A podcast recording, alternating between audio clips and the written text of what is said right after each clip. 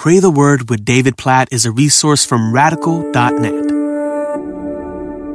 Genesis chapter 41, verse 52. The name of the second he called Ephraim, for God has made me fruitful in the land of my affliction. What a great sentence. God has made me fruitful in the land of my affliction. I just, I think about challenges, affliction. I've walked through pain I've walked through in my life. I don't, I don't presume that I've walked through near as much pain as a variety of people who are listening to this right now, near as much affliction or suffering or trial. But I just think about as I've walked through trials, I think about when when my dad, best friend in the world, died suddenly of a heart attack and and the affliction and the pain and the hurt. And yet I can totally say Genesis 41 52, like God made that affliction fruitful. I saw God in ways I'd never seen him before. Like I experienced the grace of God and the peace of God and the comfort of God and the love of God in such like physical, tangible ways. It was just like God like wrapping his arms of love around me, around my family.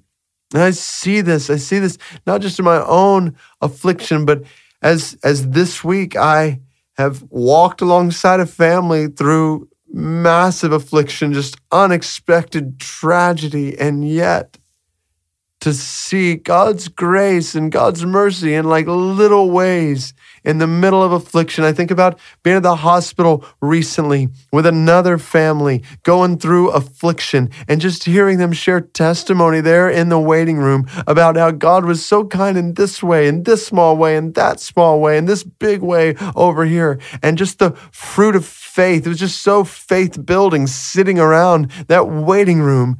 Uh, none of this is easy. I mean, not, neither of these families my family, we would not choose to walk through that kind of affliction. Nobody chooses affliction, yet God is so gracious. He's so kind. He's so good that He takes even our affliction and makes it fruitful.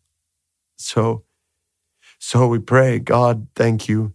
Thank you for your love and comfort and peace and strength and faithfulness in the middle of affliction that leads to fruitfulness in our affliction. God, I pray for those who are walking through affliction right now. I think about these families that I've been in the hospital with, been walking alongside this last week. I think about other individuals and families right now who are walking through really challenging times. God, I pray that you would bring about fruit from these times. You would show yourself strong God, that they would know your love in greater ways than they've ever known your love, that they would know your peace in greater ways than they've ever known your peace. God, they would know your comfort and the hope that's found in you in even greater, deeper, higher, more wonderful ways than they've ever known. God, please take affliction and bring about fruit from it. God, we don't want our affliction to be wasted in this sense. God, we want our affliction to be fruitful. Please, please bring about Joseph's conclusion in our lives. May we be able to say, God has made us fruitful in the land of our affliction. In Jesus' name we pray. Amen.